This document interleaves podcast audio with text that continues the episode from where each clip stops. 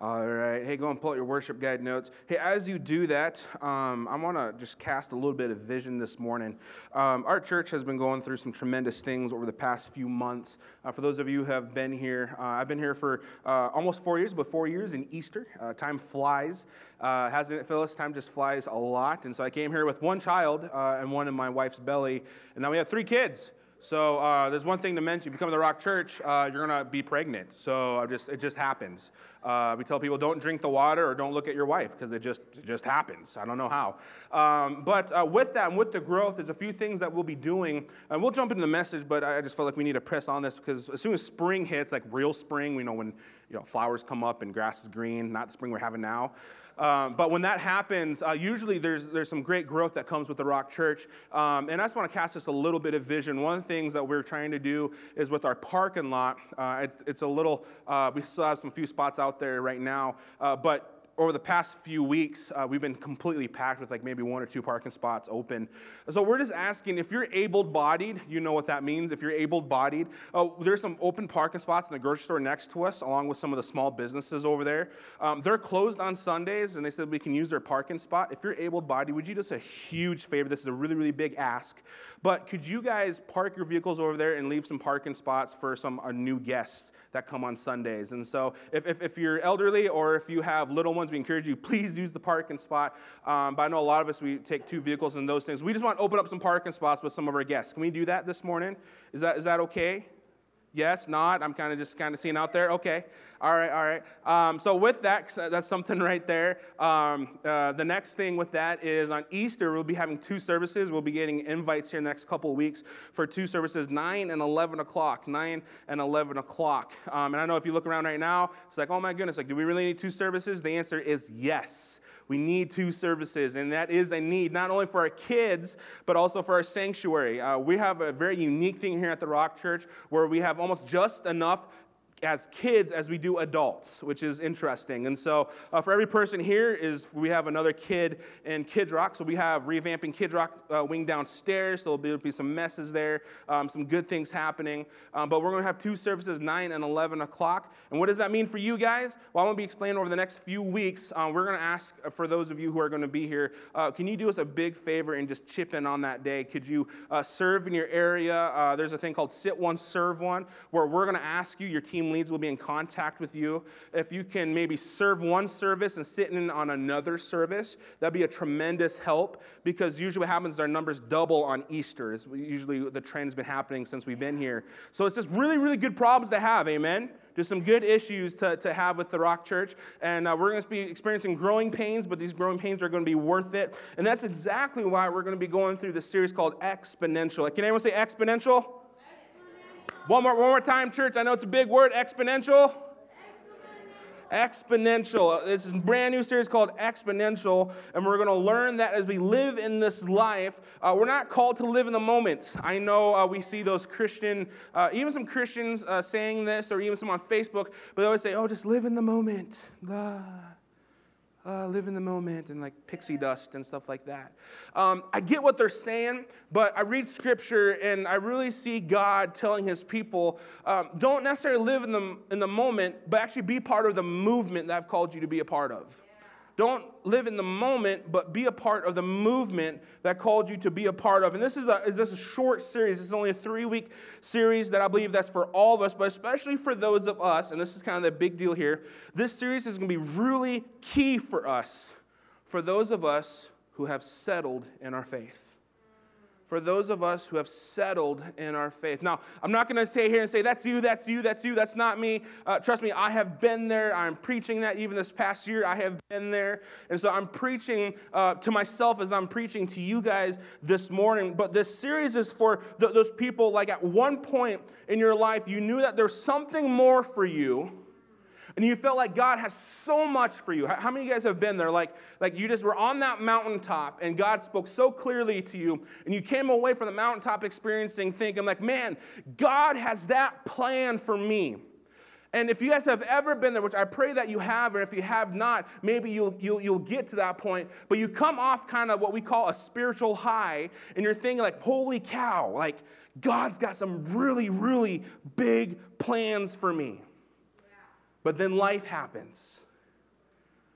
man, life can hurt. And as life has passed by, and maybe not much has happened, you decided just to settle a little bit. Like you knew what God said, but maybe some weeks have passed, some months, some years, or the story that we're going to look at, even decades have passed. And you're wondering, did, did God forget about what He spoke to me?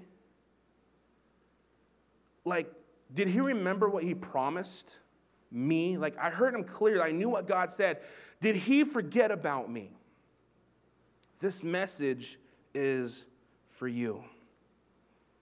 And this looks like so much to, it, you know, it could, it could look like a single woman who's, who's praying for a, a godly man. Women, you know what I'm talking about. Like, you're praying for a godly man, and she was praying for the specifics of who she was wanting. She was praying for the godly man that, you know, he had his own house, uh, good with money, amen, right? Uh, loves Jesus, uh, maybe six foot or taller, like you're, you're getting there. Uh, maybe uh, wants to be a good dad one day. And then she prayed and prayed and prayed some more. And then a few years passed and nothing happened. And since nothing happened for a few years, maybe she began to settle in her prayers. Her prayers turned from, from a guy that wanted to be a great dad and a big Jesus lover and had his own house and all this stuff that she was just praying just, just for a guy. Like a job is optional at this point, God. It doesn't matter if he has debt. I mean, as long as he's a dude, that'd be really nice. Um, you know, maybe I can convert him to Jesus once I meet him.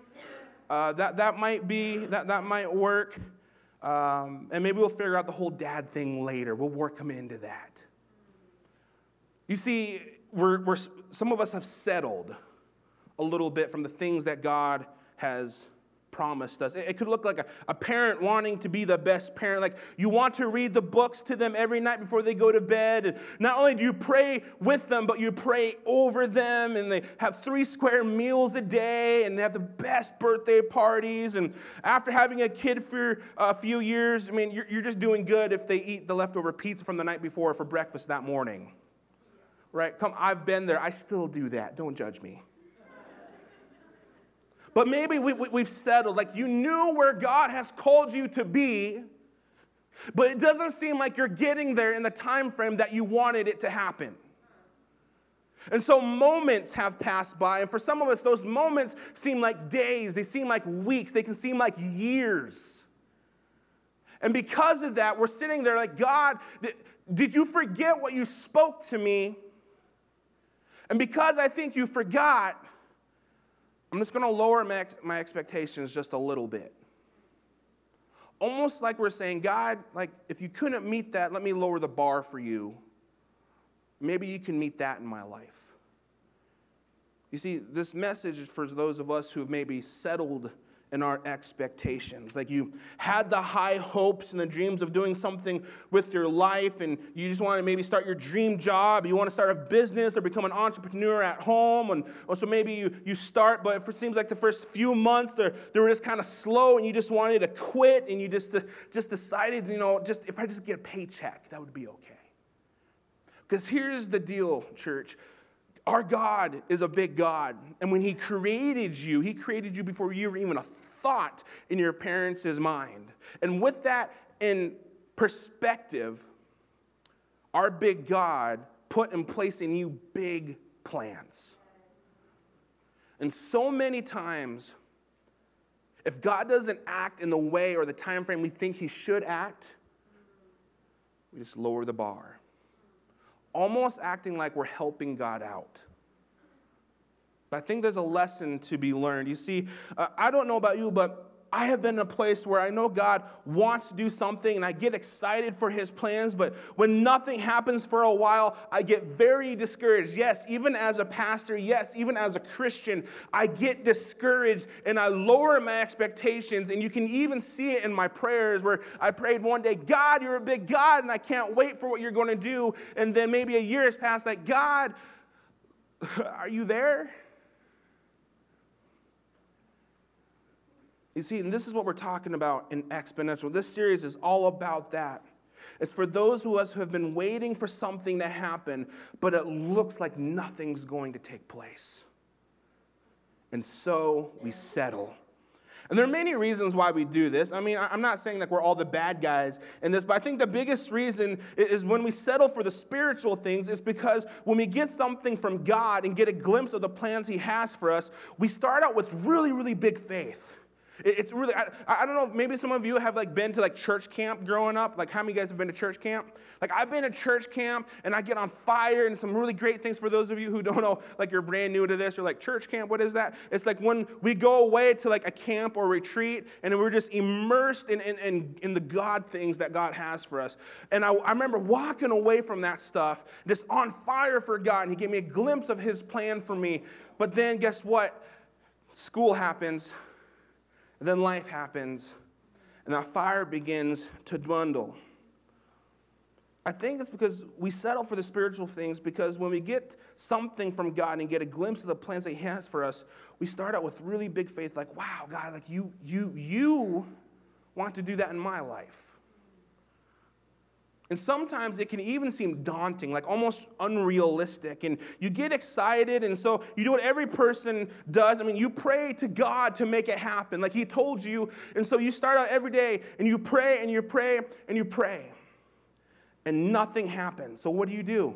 You pray a little harder, and nothing happens. And so then you go back to God and, and you, so you pray once more with a little bit more earnest in your words and still nothing happens. Maybe you do this for a few months, and then it turns into a year, and then it turns into two years, and it turns into five years, and nothing happens. And your faith, while it started like it was big and bold, almost seems like it, it kind of just dwindled to, to, to nothing. I mean, have you guys been there? And I just, I, I want to show you a story here in Genesis. I believe starting in chapter 12. You can turn your Bibles there. Genesis chapter 12. I want to show you a story that someone has some really, really big hopes. And just like this series is called exponential, here's, here's the thing about exponential. We're not going to jump into scripture yet, but you can go ahead and get ready. The word exponential is an interesting word. Here's what it means exponential is actually an adjective, meaning that it's used to, to describe something that's increasing dramatically. Uh, we think of the term exponential when it comes to math and science, like an exponent, right? Um, I really was really, really bad at math, so I'm not going to go there. I was even worse at science, so I'm not even going to go there there. But I do remember this, this thing called exponents, where it was like it was like 10 to the nth power, meaning that this number was so large we had to dwindle it down to an exponent just so we could have a number for it. You see, God is like that. In fact, there is no numbers that we can possibly conjure up that can sum the big and grandness of our God. We can't put an nth power to God, and say he's, he's this big. This is his exponent. And that's why we call this series exponential, because our God is exponentially big. He has exponential plans for your life, and he wants the best for you. And that's really hard to fathom. And if you grew up in, in a small town Midwest culture like I did, it's almost like I see where I'm growing up at. Could God really do that in me in this place? I mean, I grew up in a town of like 15,000 people, which in Nebraska I know is considered a city and was considered a city in Montana. But I see where everyone was at, and I, and I saw how maybe some of my grandparents have lived, and I saw how my friends lived. And just like the small town stigma that small towns get, it says, man, it's, it's almost like you're just stuck here right? It's like, uh, can we really get anywhere? Can, can, eh, can, God really do that? And here's the thing I want to get back to it says that there's going to be a revival that breaks out before Jesus comes back. And it's not like you have to go to a big city to experience the bigness of God. The, His Holy Spirit lives in you, which means you can experience the bigness of God right here. Right here. God can be exponential right here in North Platte. And that's why we're preaching on this. So here's the big idea. If you can write this down, if you can get anything from this series, this is the big idea.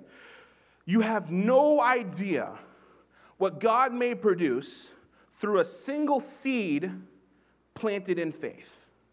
Say that one more time. You have no idea what God may produce through a single seed planted in faith. I want to talk today about a couple out of the Old Testament named Abraham and Sarah. Uh, this was a couple that God had really, really big plans for. Like, if you thought God had big plans for you, Abraham and Sarah, like, their plans were like on steroids. That's not how big it was. It was such a massive, massive plan. And Abraham and Sarah, we're going to pick up in Genesis chapter 12, uh, verse 1. Sarah and Abraham were traveling, and the Lord had some great plans, and he let them get a little glimpse of it, just like how God gives you glimpses of his plan for you. This is, this is what he was giving them. This is what it says. It says, The Lord has said to Abram, right there, uh, just kind of, that's actually Abraham, his name changed, uh, but we're going to, that's not really to this. But this is what God is saying. He says, Leave your native country, your relatives, and your father's family, and go to the land that I will show you. I will make you into a great nation. Before this, it was just Abraham and Sarah. Like they were a part of, of a country. They were kind of just roaming around aimlessly. They didn't really have a purpose in life. And so God is saying right here, He says, Not only do I have a plan for you, but through you, I'm going to birth a really big, great, powerful nation. He says, I will bless you and make you famous. That sounds great, right?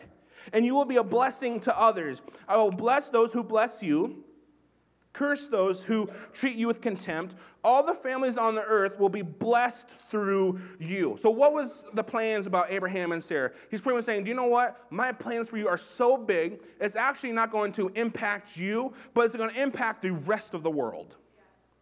Like, that's some like super power plans from God. I mean, if God approached you here in North Platte saying, Hey, I'm going to make the whole world be blessed through you. God, let me hear you one more time. Like, you know, where I work and I'm in North Platte, um, a lot of people think we're actually in Wyoming. So, uh, like, do you know? Like, like you heard me correctly. I'm going to bless the world through you. And that's what he was saying with Abraham and Sarah. Great God sized plans. God is going to ask them to leave their homeland, which is usually kind of necessary because God will always have risk. And for those of us who are adventurous, we, we take that on. And they're going to give birth to a great nation. So if you can put that in context with what he was saying, he said, You know what? I'm going to birth a great nation through you, which means that they need to have a baby. So put this in context for today. Abraham and Sarah got a God plan from God. Now they need to have a baby. What usually happens, at least in my case, like it seems like when you're trying to have a kid, everyone around you is having kids. Like, have you noticed that? Like Abraham and Sarah, they got the God plan. They're trying to have a kid. They're in their community group. They, I know they didn't have community groups back then. I'm trying to put it in today's culture. But like everyone else is getting pregnant. I mean, Sarah's on Pinterest having like the reveal plan and all this stuff. And Abraham, he's saying, "Oh, I don't really care," but he really, really cares about this stuff. Like guys, you know what I'm talking about. And you got the name if it's a boy and a name if it's a girl. And you got the, the balloons in the box to be the big reveal to brag to everybody who you're having. And they're doing all this stuff. Then a month passed by while everyone else is finding out that they're expecting. They come up empty. So, what do you do? Not a worry, that usually happens, right? We'll try again. And so you try again, and the second month happens and come up empty. The issue was that Sarah and Abraham couldn't conceive a baby. But what do you do when that happens? Like you've got God sized faith. You know what God promised you. And so you're like, you know what? God is bigger than my biological issue. Like we can get beyond this. And so they, they, they, keep trying. And the second month went by and there's no pregnancy. And then the third month, then the fourth month, the fifth month, sixth month, the seventh month, eighth month nothing. Then the nine month came, and everyone else was rejoicing that they were having a baby. And Abraham and Sarah are sitting in their tent with nothing in their hands.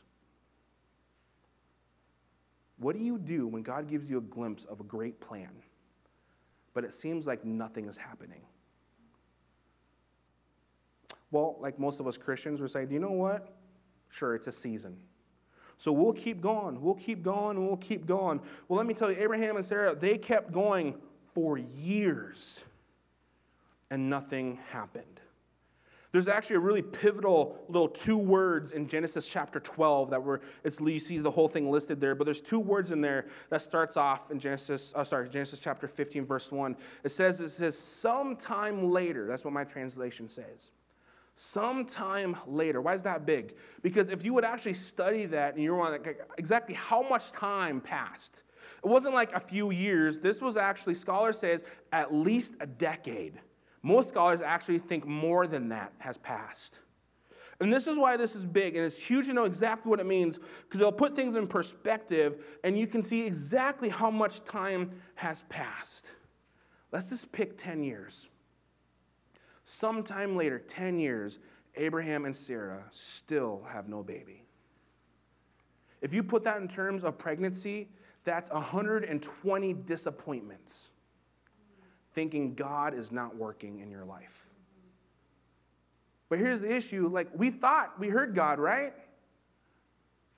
Like we, we knew what he said. We knew the plans that he has for us. Like, like, like 10 years later, God, are, are you still there? Did you like promise someone else this? I mean, or at least in my case, how I feel like, God, did I do something wrong? Like, did I mess things up? Did you forget? Do you not like me anymore? Am I useless? Some time later, man, can you imagine 10 years of waiting for God's promise to come to life in your life? I mean, we get upset when we don't think God does anything with the first few months.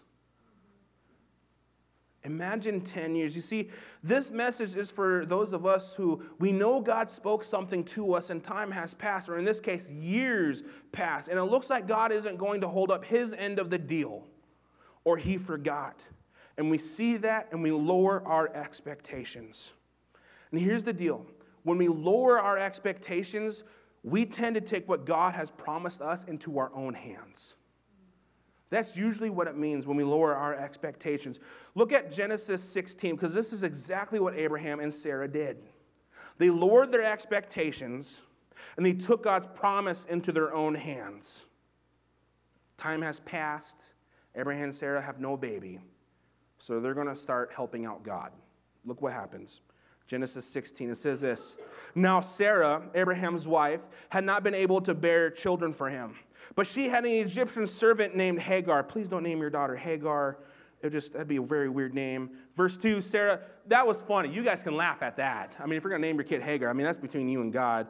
Um, I will be praying for you. Uh, but so Sarah said to Abraham, says, The Lord has prevented me from having children. Uh, so go and sleep with my servant. Sounds like a great plan, Sarah. Good job. Uh, perhaps I can have children through her. So Abraham agreed to Sarah's proposal. So Sarah uh, so Sarah, Abraham's wife, took Hagar, the Egyptian servant, and gave her to Abraham as a wife. This happened 10 years after Abraham has settled in the land of Canaan, which means 10 years have passed, no children. Sarah says, Hey, I've got a grand plan. How about you sleep with our servant? She'll have a baby, and that can just be our baby. Great plan, right? Let's read on. So Abraham has sexual relations with Hagar, and she became pregnant. But when Hagar knew she was pregnant, she began to treat her mistress, Sarah, with contempt. Eh, can you cue like the, like the drama music with this now? It's like a soap opera going on. And so, with, with contempt, Sarah said to Abraham, says, This is all your fault. Poor Abraham. Like, I, I listen to my wife, and this is what it gets me. She says, This is all your fault. I put my servant into your arms, but now that she's pregnant, she treats me with contempt. The Lord will show who's wrong, you or me. Oh man, have you guys ever got there in your arguments before? that God will tell us who's wrong. So Abraham replied, Look, she's your servant, so deal with her as you see fit. Then Sarah treated Hagar so harshly that she finally ran away. Here's the thing, church. When we lower our expectations of what God has promised us and we turn to our own devices, our own efforts, what we actually do is we take our trust that was first in God and we place it in ourselves. And so we think, okay, not by God's effort it will be done, but by my effort it will come to completion. But here's the problem with that. Every time we try to do things on our own ability, when it comes to God sized things, we mess things up. Like it doesn't go according to plan, at least for me. And when we mess things up, we really mess things up. The, the issue lies in the fact that a promise in God will never come to life through our own effort. That's something you should write down. The promise that God gives you will never come to life through your own effort. It'll never come to life. It will never happen. If you constantly try to make things happen that God promised you by your own effort, you'll fail every single time. Even though it looks like a great idea, just like Sarah had her great idea. It'll never come to life. In fact, here's what the angel said that will become of the son that was birthed through Hagar. In Genesis 16, it says, The son of yours will be a wild man, as untamed as a wild donkey. He'll raise his fist against everyone, and everyone will be against him. Yes, he will live in open hostility against all his relatives. Now, why is that important? It's because there's natural consequences when we take God's promises into our own hands. There's natural consequences. And so I put that as a warning because when we have settled, just as I have settled before, we lower expectations, think we're helping God out. We're actually taking that trust in Him, putting in ourselves. But when things begin to get messy, we can't blame God because we're the ones that did it. We mess things up. Church, do not take what God has promised and to make it come to life through your own efforts. It won't work out the way you think it will. But here's the good news. All right, here's the good news. Because while we trust in ourselves and we mess up things, it does not mess up God's plan for your life. I mean, that's how big our God is. Like, we can think, holy cow, I messed it all up. I blew it all up. Oh, Lord, what are you going to do with me? Are you done with me? And God says, no. Because I'm the one that created you. I knew how you were going to work. My plan is so big in your life that you can't have a mess up so big enough that it messes me up. Because here's what I love God is always on plan A in your life. God is always on, He does not have a backup plan for you. I mean, church, is, is this registering a little bit? Like, God has a plan for your life and you cannot mess it up. Your calling is never taken away. In fact, scripture says the calling will come into fruition when Jesus comes back, which means his plan is never going to leave you. It's always right there. God will take our mess ups and use them for good. Anytime you take things in your own hands, it doesn't catch God off, off guard. It's not like, oh, I messed up, and God's like, oh, oh man. Oh, you, you, you done it this time, Vaughn. I'm to have to send like a lot more angels to help you out next time. Like, God doesn't do that. Like, God knows how you're to act. So he says, man, Vaughn, like, I knew what you were trying to do, but if, if, you, if, you, if, if you come to me and just lend your ear to my voice and follow my spirit that I have given you, I can reroute you to where you need to go. I mean, it, his Holy Spirit, this is kind of going off scripture, his, his Holy Spirit is, is, like, is like a GPS. It's like Siri. You know how annoyed we get with Siri on our phone, or if you have an Android? I mean, God will still love you, but you can always convert to Apple. Um, just kidding. But like you have that GPS voice, and you're saying, you know, Siri, take me to Walmart, and she says best, you know, routing to Walmart, and she gives you this layout. But you're like, oh, I'm to take this way because Siri doesn't know what she's talking about. What happens as soon as you get off that beaten path? Rerouting, rerouting, wrong way, wrong way, like, oh my gosh, Siri, like just be quiet. Like I know what I'm trying to do. And Siri's all the time saying and says, You have no idea what you're doing, just follow my voice. The Holy Spirit is doing the exact same thing. Hey, don't go that way. Don't do that. Don't do that. Rerouting once again, rerouting, rerouting. Uh, God, like, like I know I'm lowering my expectations to help you out. Like I'm trying to help you. And the Holy Spirit says, You have no idea what you're doing. Just follow the path that I have given you, and it'll take you to your destination. Because that's how big God's plans are for you. So, anytime we mess up, it does not mess up God's plans. Sure, we're going to live out some natural consequences for our decision. That's just what happens. But God has already, He's been orchestrating the background to direct you. Just as in this part, He's directing Abraham and Sarah back on track. And Abraham and Sarah is going to learn some valuable lessons that I want to share with you. Lesson number one here's a valuable lesson. Just because you don't see anything doesn't mean God isn't doing something. Just because you don't see anything, it doesn't mean God isn't doing something. You see, we are people that we want immediate results, right? Like we want it now, we want it right now. We want results that we can see physically with our own eyes. And when we do that, we narrow in our vision and look so closely, we can't see what God is doing. It, it, it's almost like seeing a grand masterpiece that was painted. You go to a museum and you see this beautiful masterpiece. But if you go up to that masterpiece and you put your nose to the canvas, you can't appreciate what's really in front of you because all you see is blurriness of colors. But you have to step back in order to see, okay, I see the picture now. We do the same things when it comes to God's plans because we, we, we want it now, and so we lower expectations. We put our nose to the canvas and say, God, I can't see what you're doing. God, like, it's blurry right now. Like, what are you trying to paint?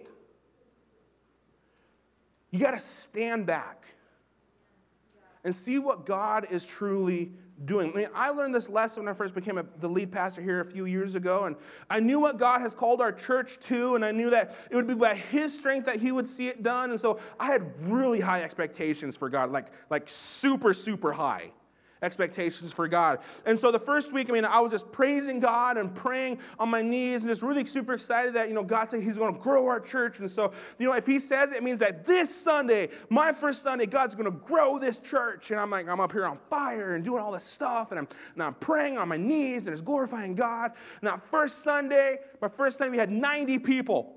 Woo! Like, I thought, yes, really good. So I'm like, okay, if God's gonna do 90, He's gonna do like 3,000 the next Sunday. And so I'm like, I was doing the same thing. I was praying every single day. I even fasted the day before. And I was just telling my wife, I'm like, God's gonna do some great. My wife, who's just a realist, and she's like, ah, you're gonna fall really hard, but I'm gonna let you do that. And so I'm like, I'm praying I'm praying I'm praying. Next Sunday hits 60 people. Okay, I lost 30. That's all right. We'll keep going. And so I'm like, okay, like this is just the enemy, like trying to distract me. I'm going to push through this. And who can be against me if God is for me? And saying all these verses and this stuff. And, and the next Sunday, the third Sunday hits 30 people. Church, I split my church in a matter of three weeks on my first job. And so I go back and say, God, like, do you know how to count?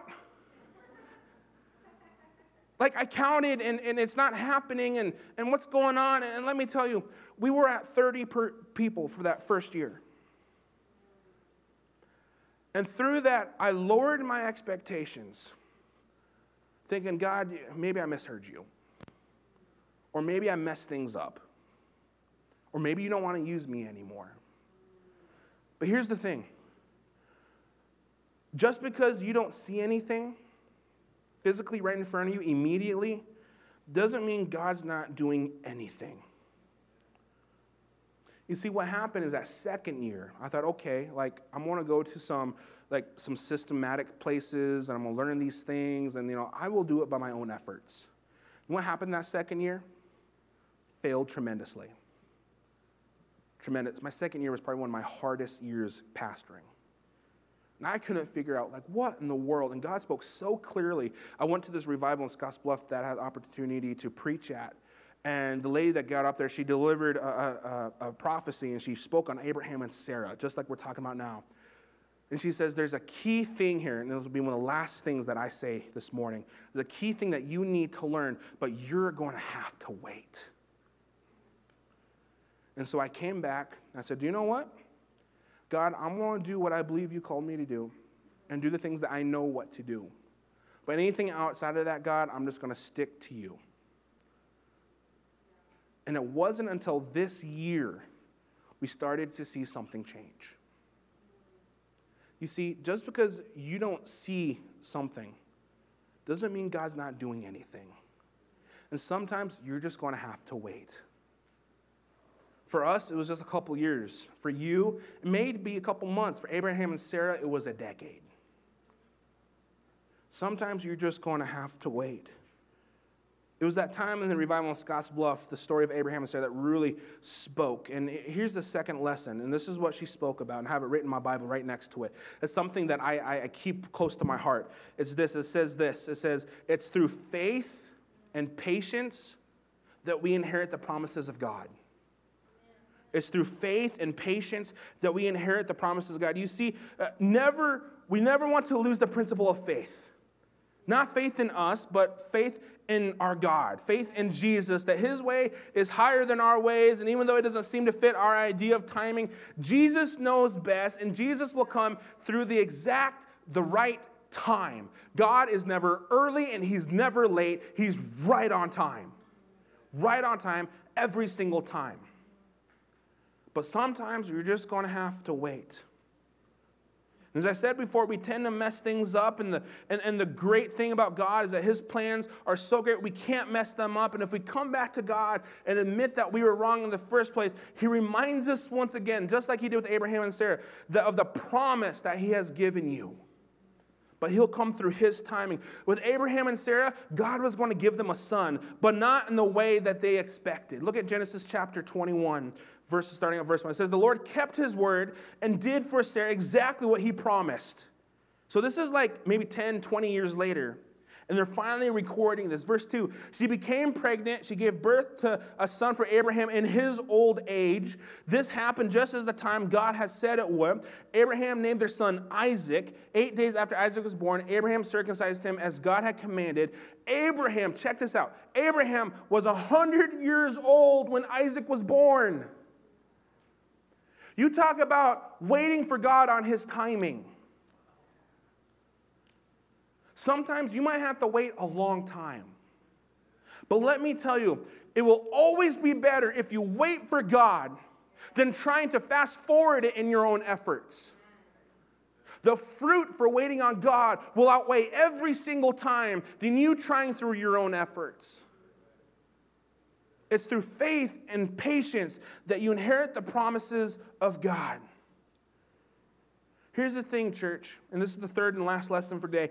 If God always met your expectations, He would never have the chance to exceed them. If God always met your expectations, He would never have the chance to exceed them. What was Abraham and Sarah's expectations? That God told them that they're going to give birth, but they expected sometime in the near future. So they did everything that we did. We like, hey, let's come up with a grand plan and make it happen on our own timing. They expected that God will allow Sarah to get pregnant as soon as He made the promise to them.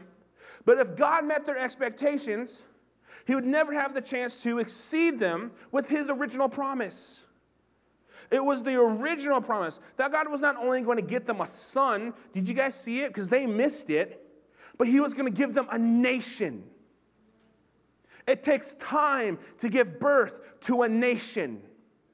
And a lot of times, the waiting season is this not for waiting's sake. It's actually for you to take advantage of and to grow in.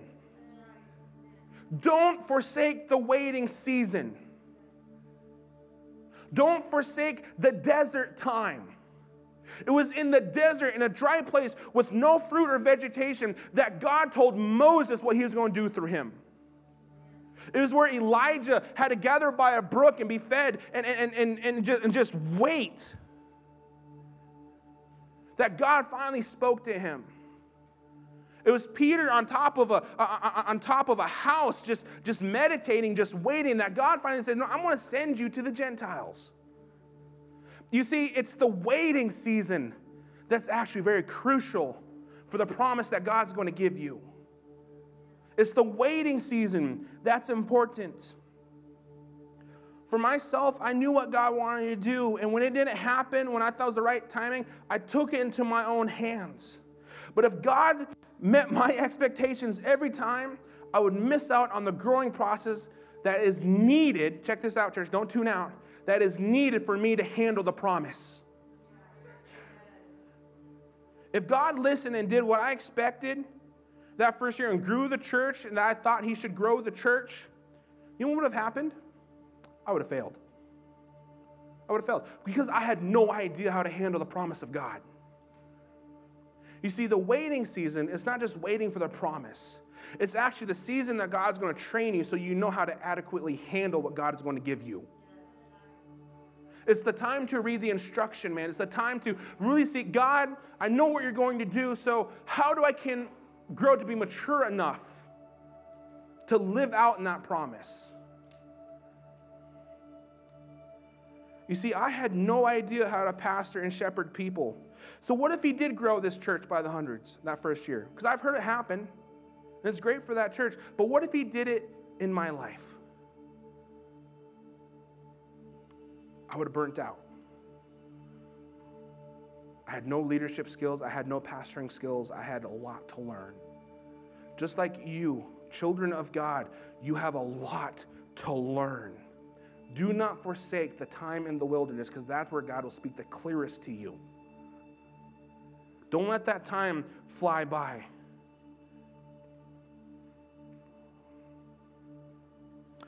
Here's the thing about exponential. In order to see something exponential, we need to get outside of our limited perspective. Genesis 15:5. We don't have to read it, but I'll give you what happened. Abraham was in his tent and he was complaining to God, just like as we all do. We complain to God. Abraham was complaining to God, says, God, you said that we are going to have a son. My wife's still not pregnant. You talked about birthing a great nation, and I, God, I, frankly, I don't even see it. And the reason I'm talking about this is because Abraham was inside his small little tent, so he couldn't really see anything. God had to get him outside to get the grand perspective of what he was doing. So God says, Abraham, get out of your tent. I want you to look at the stars. I want you to try to count them. Let me know when you can't anymore. Abraham counts one, two, three, one billion and one, one billion and two. God, what's, what's after like quintillion? Like, I don't know how to get up there. And God says, That's my point. You see, my plan for you is so big that your descendants are going to be as numbered as the stars are in the sky. You see how big my plan is for you? it's going to take some time for you to grow to the place where that promise can come in and you know how to work through it. You see, God's promise for you is still there. But I want to encourage you instead of sitting in your room and complaining why God's not working, step outside of your limited perspective and just look at God's masterpiece and just say, God, I get it. I get what you're doing. That's when God spoke to me that says it's not going to be done just in a couple years. You're going to be here for a while. That's my prayer. In fact, I told someone last week. I said, they asked me like, like, you know, you've you've had some opportunities and some, you know, potential interviews and all that stuff. And he's like, like, like, why? How do you know it's God? Like, how do you know? Are those open doors for you? Are those not open open doors? And I said, at the end of the day, I just trust my trust the spirit that God's given me. Like I believe He's going to call me here, and my prayer is that if I ever ever have to go, it's got to be a big blinking audible voice, because I'm stinking stubborn, and I'll stay right here. You see, the enemy will try to throw you off so many times from the promises that he has for you that sometimes you just need to trust the spirit that God has given you, about his plans for you. Don't lower your expectations. Don't try to take things into your own hands. Just trust God. It's only through faith and patience that you inherit the promises of God. Let's pray. Father, I thank you for this message. I just got a, just two things this morning. The first one is this I just want to encourage you. I know everyone here, you've got a glimpse of what God is doing in your life. And I, have gotten glimpses of what God's going to do in my life and my family's life. And it just seems like if it doesn't happen in the first few weeks, months, or even a couple years, I get really discouraged. I want to let you know God has not forgotten about you. In fact, He's in the background orchestrating some amazing things in your life. And while you may seem like you're in the desert place and you're kind of wondering, like, God, are you even there? God is saying, you know what? Lend your ear to my voice and let me develop you into the person I need you to be. Don't forsake the time of waiting. That's probably the most times that you hear God's voice the clearest. Here's the other thing is maybe you're sitting here and saying, you know what, I, I, I don't even feel like God's got a calling on my life. Like, I don't even know if this God thing is really real or it's for me. Uh, let me tell you, this all starts with a relationship with Jesus. That's how it starts. And it's, it's nothing really hard to have a relationship with Jesus. It's just simply saying, Lord, would you come into my life? Would you make me clean? Would you make me new? From this day forward, I will follow you. I just want to pray with you. If that is just saying, you know what, I want to step into a relationship with God, will you just slip your hand up? Is anyone here? Yeah. Anyone else? It's a simple saying, God, would you just create in me a clean heart? Starting today, I'm following after you. And let me tell you, get ready for an exponential relationship with God. It'll be the best thing that you've ever done in this lifetime. Father, I thank you for this message. I thank you, God, that you have big plans for us, for each and every single one of us, but sometimes that means we're going to have to wait a little bit because that's how big those plans are. God, if you would always meet our expectations, you would never have a chance to succeed, to exceed them. Because that's how big of plans that you have for us. Holy God, I pray that we would hide this message in our hearts and that we'd leave here encouraged. In your mighty name. Everyone said, Amen and amen, amen. Hey, ushers, if you want to go ahead and make your way forward, please come up, make your way to the front. Uh, if you have a connection card, the green connection card,